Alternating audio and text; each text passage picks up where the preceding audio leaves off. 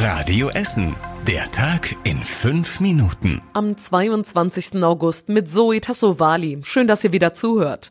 Im Ostviertel musste vorhin kurzzeitig die Goldschmidtstraße gesperrt werden.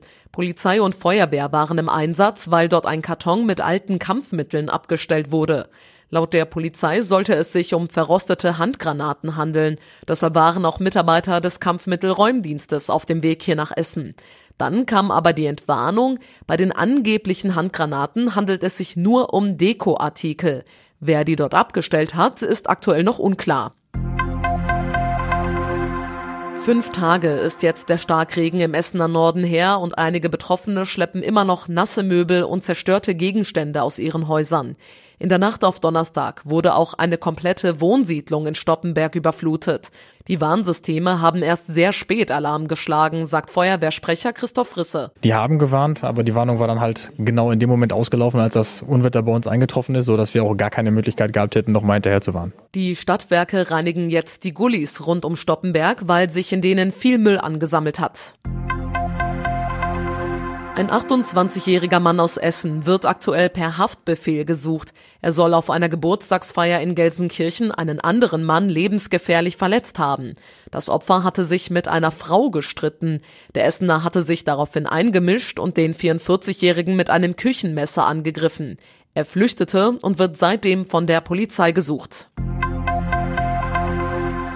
In Essen laufen Planungen für ein drittes Kinderschutzhaus. In den beiden bestehenden Einrichtungen in Altenessen und Borbeck gibt es viel weniger Plätze als benötigt werden. Seit Anfang des Jahres mussten deshalb schon mehr als 300 Anfragen nach einer Unterbringung abgelehnt werden. Das sagte uns Heike Pöppinghaus vom Essener Kinderschutzbund. Es macht uns vor allen Dingen hilflos. Es sind ja immer Kinder, die gerade ganz aktuell eine Lösung für ihr Problem und ihre Familien brauchen. Und dann Nein zu sagen und nicht zu wissen, was wird denn mit den Kindern am Ende des Tages. Also das ist schon sehr belastend für all unsere Kollegen. In einem Kinderschutzhaus können Kinder für eine bestimmte Zeit ein neues Zuhause finden, wenn es in der Familie große Probleme oder sogar Gewalt gibt. Kinder und Eltern beschweren sich über Ratten auf einem Spielplatz in Krai. Seit Wochen beobachten sie die Nagetiere an der Kiewitstraße. Die Ratten hätten keine Angst vor Menschen oder Hunden, erzählten uns die Anwohner. Sie würden sogar aus ihren Löchern kommen, wenn der Spielplatz voll ist. Die elfjährige Angelie hat es hautnah erlebt. Wir sind auf dieses Haus geklettert und ich bin ähm, runtergerutscht und dann sind zwei Ratten über meine Füße gelaufen. Ich habe angefangen zu weinen und dann sind wir auch alle direkt nach Hause gegangen. Die Stadtverwaltung kennt das Problem. Weggeworfene Essensreste seien die Ursache für die Rattenplage. Deshalb wird der Spielplatz dreimal pro Woche gereinigt. Einige Büsche wurden gestutzt und Rattenfallen aufgestellt.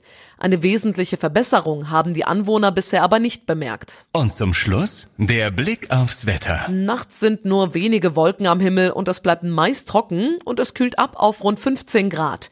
Die nächsten Nachrichten aus Essen gibt's dann wieder morgen früh ab 6 Uhr hier bei Radio Essen. Euch jetzt allen einen schönen Abend.